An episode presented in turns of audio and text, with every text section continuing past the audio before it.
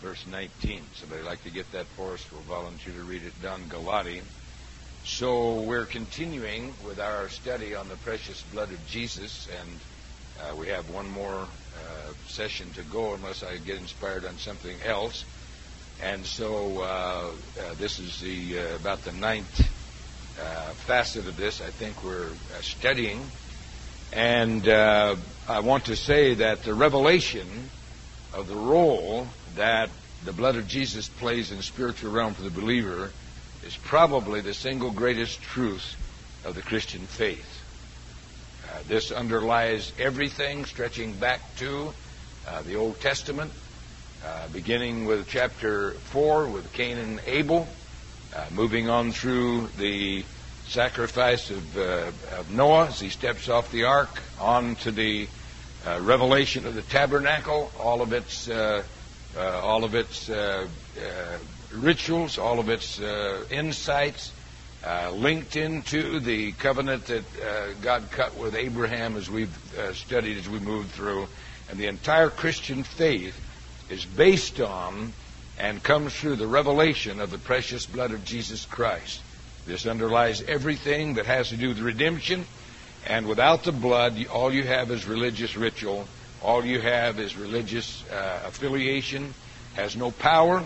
Has no redemptive force. It'll show no practical effects you have nothing more than uh, ethics, uh, some good positive thinking, uh, a little bit of uplifting hype, but there's no power of deliverance, and you'll find nothing uh, that's going to bring deliverance. This is the single most important facet. This is why the devil has been successful all the old mainline churches, removing uh, the emphasis on the blood. You'll find no longer any hymns on the blood uh, in your uh, mainline denominations. They've been removed because they no longer believe in the blood of redemption. They use religious uh, terms and religious uh, uh, uh, verbiage, but as far as the emphasis and the understanding and the revelation, they do not have it, and that's why they've removed it because those those songs mean nothing to them. And you mentioned blood, as someone mentioned last week. All it does is bring a, a revulsion that perhaps this is uh, some kind of paganism and it's rooted in paganism. So we want to uh, lock our minds in a little bit this morning. I wonder if I could ask a couple of questions, and uh, this roots in our study last week. What does it mean uh, that we're near by the blood of Jesus Christ? Somebody uh, give us a recap. The blood of Jesus Christ. What does it mean when the Bible says we're brought near by the blood of Jesus Christ? What does it mean? No, no, okay. Uh, Alan's reading these notes, so he knows.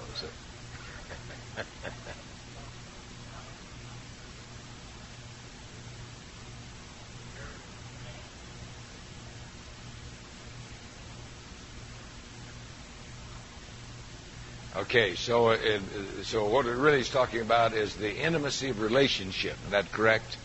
It has to do with a spiritual positioning, and uh, and uh, the veil is rent from the top to the bottom, a four-inch veil, uh, and uh, and so that has significance. Somebody want to add something to that? Uh, Don Galati. Okay, that's a little different. That was earlier, and this is true. Uh, we're talking about the Great Gulf. That was one of our early studies, but but but now we're talking about the intimacy of relationship. There's a couple of key words that are very important. Uh, Carol, can you think of what that would be? Okay, that's very true. How did we get that? Uh, Janice? By adoption. Okay, you're good class. Praise God. The test of teaching is made by review and application. You didn't get anything, then I'm wasting my time. We're just having a religious session together. So that's great. By adoption, this is the process of God's action because of the blood of Jesus Christ that has now removed the barrier and has brought us into a positioning of intimacy as sons of God, children of God. Uh, this is very true, and uh, we have this relationship uh, with God. So Uh, Carol's alluded to it. What does this mean to you and I? That we, we can go in and sit on God's lap? Is this what it is? What does this mean? Okay, Casey Woolwin.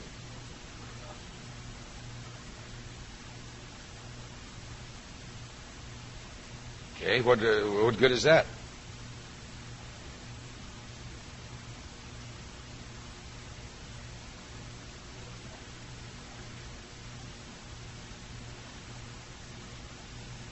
Okay, great. Uh, Twister? Heirs, okay. That's one part of adoption, isn't it? Uh, Steve, did you have a little added facet to that?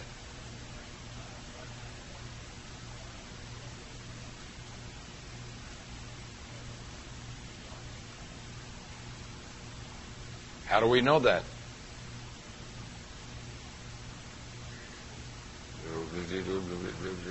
How do we know that? because I said it? What?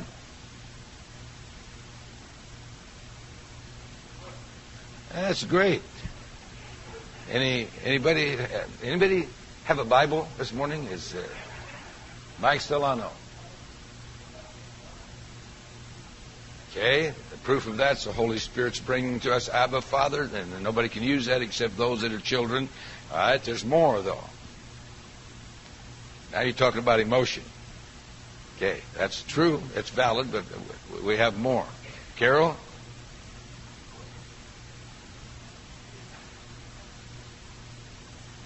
What? 16. Okay, very good.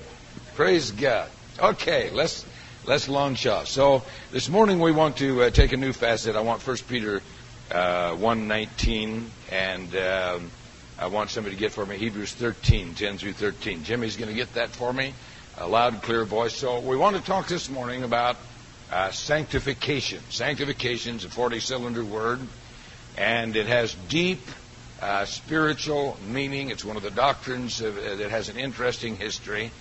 And uh, in a number of the holiness churches, Pentecostal Church of God, Nazarene, Wesleyan Methodist, and, and so on and so forth, they uh, went through a period uh, where the very heavy emphasis was on a second work of grace. They called this a second work of grace, and they called this sanctification. In other words, they, just as we uh, encourage believers to come and respond, receive the baptism of the Holy Spirit, uh, speaking with other tongues. These people emphasized what they called a second work of grace. They called this sanctification. It's in their history, and uh, what uh, what uh, this really meant to them was an experience of killing the sin nature. This is what they call it. And so uh, there's some truth about that, uh, and no doubt these people are having some kind of experience. But the problem is, it is not biblical that the Adamic nature is dead. Uh, I can I can prove that to you if you want to argue with me, because in about 30 seconds I can stir up your Adamic nature. Years ago, I was teaching a Sunday school class. There was an elderly gentleman. There was a retired uh, Pentecostal Church of God uh, preacher, and uh, so I forgot what I was teaching on. I was teaching an adult Bible class in Scottsdale, and uh, and so uh, he was of that persuasion and uh, he said, uh, uh, "This is this is it. This is sanctification." He said, "20 years ago I was sanctified, and I haven't sinned since." There are other other sins besides smoking. Can anybody say amen? One of one of which is is religious pride, and so. And so I didn't argue with the dear old fellows. You know, I'm going to change him. He's 75 years old, and, and uh, I'm not going to change his doctrine. But there's a great truth to be found in the revelation of the blood of Jesus Christ and sanctification by His blood. Hebrews 13, 10 through 13. Uh, wait a minute. We, we want 1 Peter 1.19. Who got that? Okay, Don's got that. But with the precious blood of Christ as of a lamb without spot and without blemish. This is our foundational study. Paul Heimberg last week, I, I didn't call. I gave him a scripture. He's still bitter. He's walking around short-legged still because I didn't call on him. And uh, and uh, so he reminded me of this. So I don't want to forget anybody this morning. All right, Hebrews 13, 10 through 13. Jimmy Ferrens.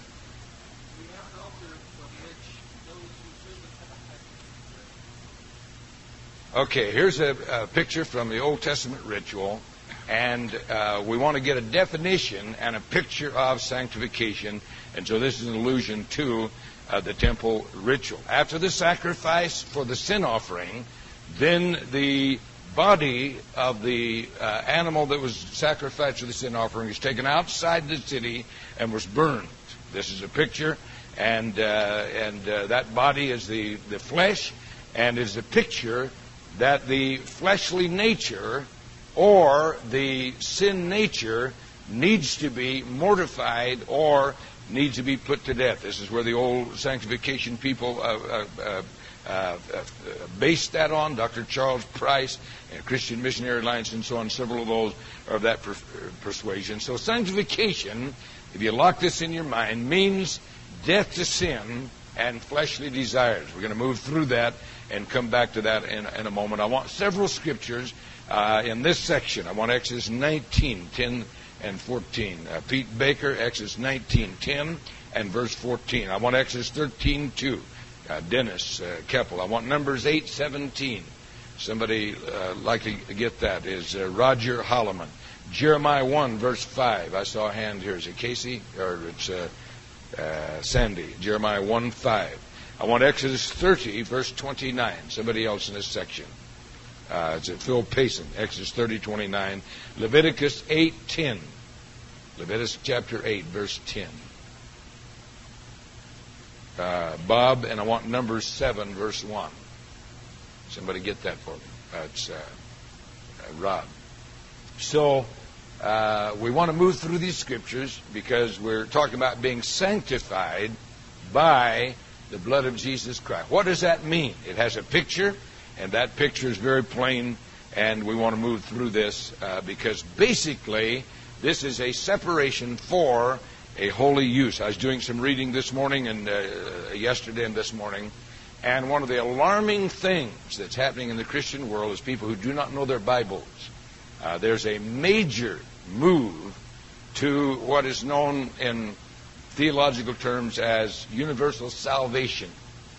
Uh, this universal salvation uh, ultimately means the devil's saved, and uh, and it moves to that. That's false uh, doctrine. This is not biblical. Does not anybody reads the Bible knows better than that. This is being propagated now. Is moved towards in a everybody's saved by the blood of Jesus. They just don't know it yet. Even people who are not saved are saved. Yeah, it's very prominent. Listen to what I'm saying. This is the reason I teach Bible class, is so that people will have a foundation.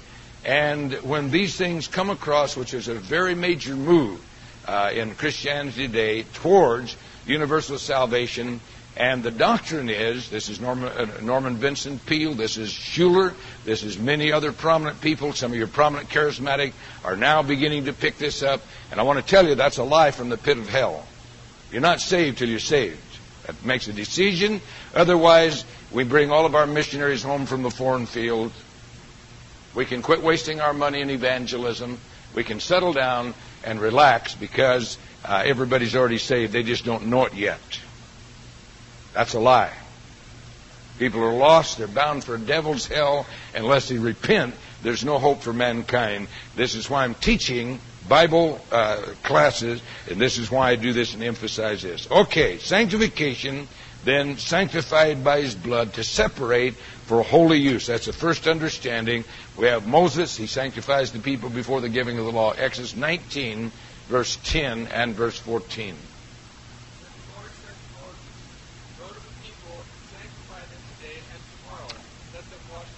Right, go to the people and sanctify them. Now we're going to get a picture here and he's talking about them washing their clothes. They're getting ready now.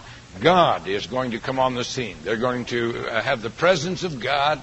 They're going to receive the law. This, these are the Ten Commandments. They're going to receive these, but before they receive these, he says, I want you to sanctify the people. something they're going to have to do. They set themselves apart. Go ahead.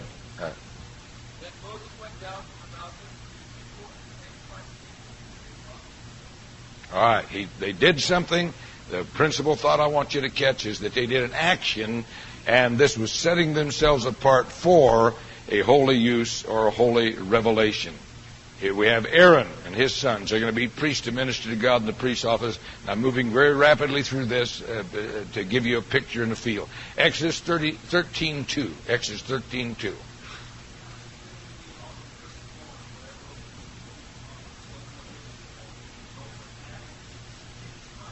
God says, uh, I want you to sanctify to me the firstborn that opens the womb, both of man and beast, set them apart for me. They're going to be sanctified to me. They're going to set apart for me. This is a holy use that I'm going to have. And then Numbers, uh, what is 718 or 817?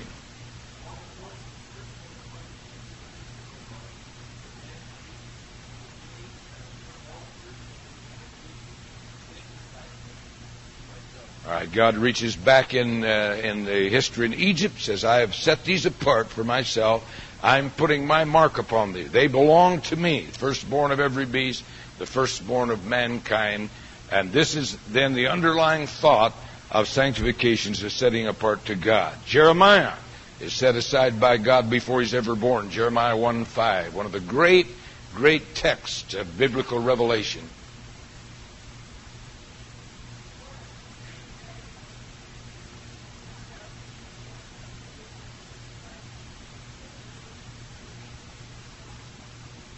God speaks to Jeremiah, said, Before you were ever conceived in the womb, I sanctified you. My purpose and my foreknowledge, in my understanding of the processes and the plan that I have, I planned for your life, Jeremiah. And before you were ever formed uh, in the belly, in the womb, I sanctified you. I set you apart to myself. I had a mission for you to accomplish.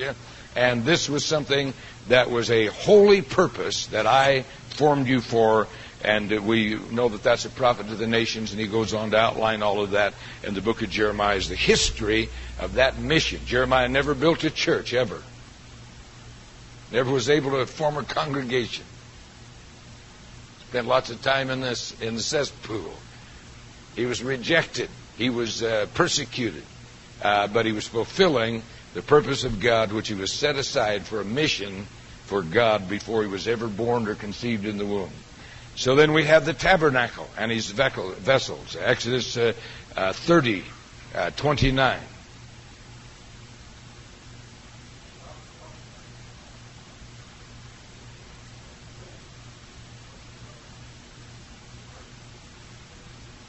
Okay, here's the tabernacle and the vessels. We want to uh, think about that for a moment. Have a couple more verses. Leviticus 8, uh, verse 10.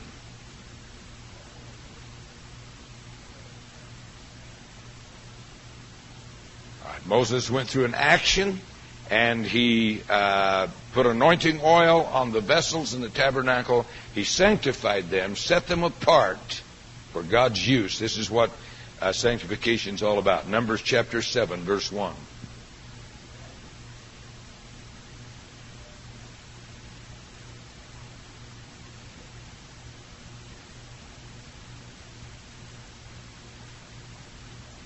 Okay, here's the tabernacle. Here's the vessels of the tabernacle.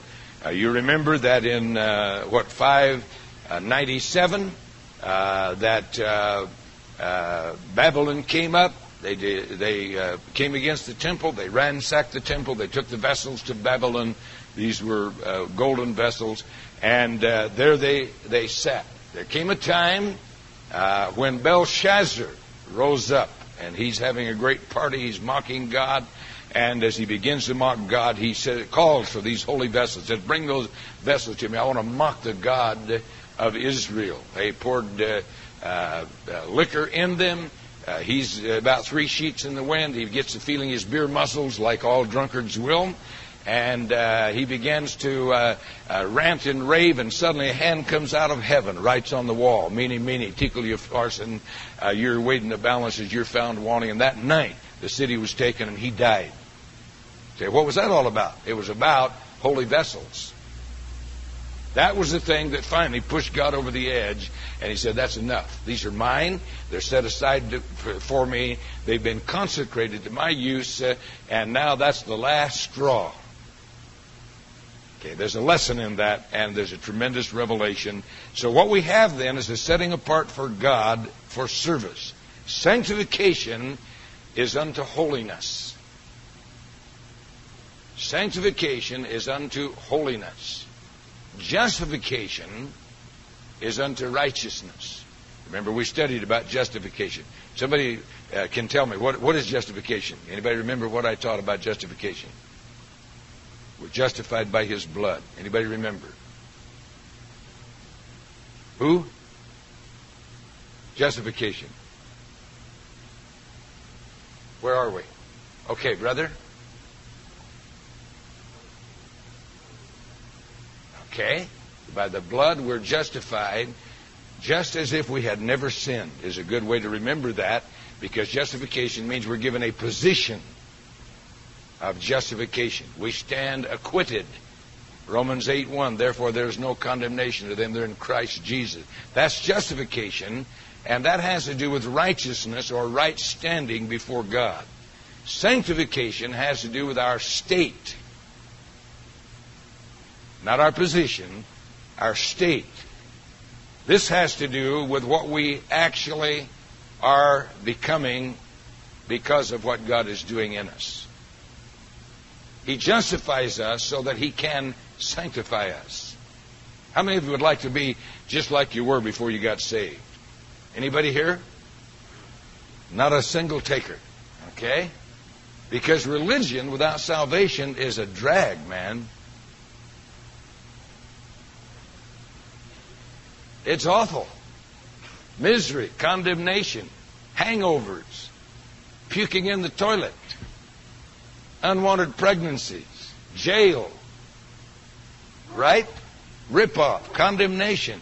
But a wonderful thing happens when God intervenes and you're saved, then suddenly He says, You have a position now just like you've never sinned. Now I can do something with you. He begins to work in us. Uh, He, in that moment, he sets us apart to sanctification, and he begins to work in us to actually make us uh, holy. Okay, so let's uh, let's see if I triggered anything right there of uh, a rebuttal or uh, questions or deep, uh, profound theology. Anybody want to make a comment or question? Uh, Sister Ren Curell.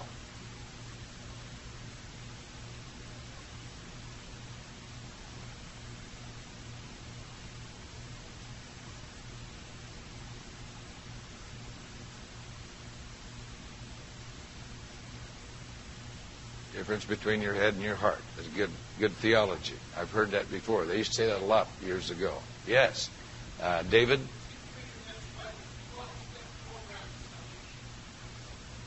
Yeah, we've had people come through, been into Synanon, been into AAs, been into 12 step, been into everything, but there's no salvation there. And I can't deny that perhaps these do some good. And maybe they do do some good. They keep them uh, they keep them uh, involved in uh, in the AA program, the 12-step program. Uh, but we've had many of them that have been in there, and the moment they're saved, no longer, no need. It's a total difference because it is a it is a power of God working to sanctify, and he he receives them, then begins to work work in them, and the power of the sin nature begins to be broken through the Holy Spirit. Uh, Bear Montgomery. Here's a, here's a good Catholic boy. He's he's come through and uh, and he knows what we're talking about.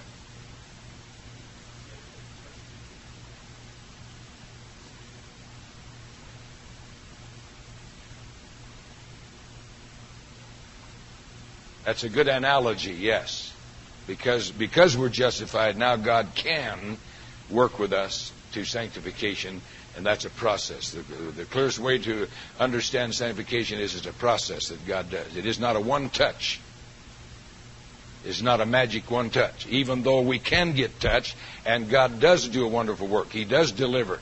But then He begins to work inside uh, some of the external things like uh, booze and, and uh, whoremongering and, and these things uh, are broken immediately, but the subtle things now God has to work on, which is pride and rebellion and selfishness and prejudice and greed and all these things that uh, don't appear. You can smile and you, your hands are uplifted and you can dance and, and those things are there just seething. That's sanctification. God then begins to work on that. That's why you need a preacher.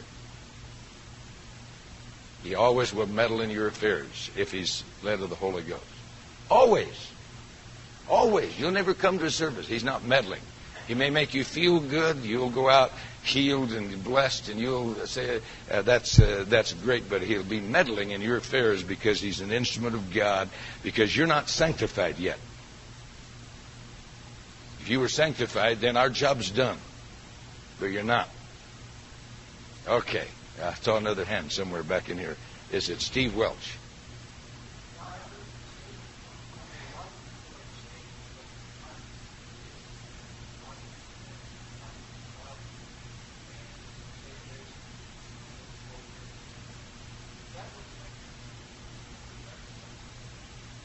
No, that would be the lordship of Christ, and there would be an element, no doubt, but that would be uh, uh, Christ is their Savior uh, by name, but He certainly isn't their Lord because uh, He doesn't have their money, their time, uh, their heart, their morals, uh, their tongue, and so He certainly isn't their Lord. They're professing Him as Savior, but unless it works out in an actual process, why, it's not that. That'd be closer to that. That answer your question or not? Okay. Uh, Wayne?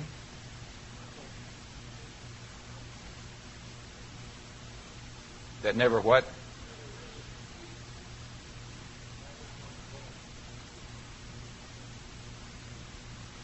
That's a good that's that's a good understanding of it, yes.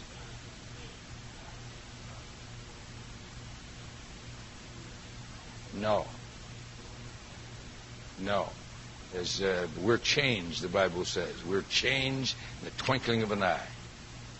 No. And so uh, uh, you, you triggered some thought to me when you were talking. It, it, it is a process. This is why when uh, the Enoch pleased God, that God took him. He said, I'm finished with him.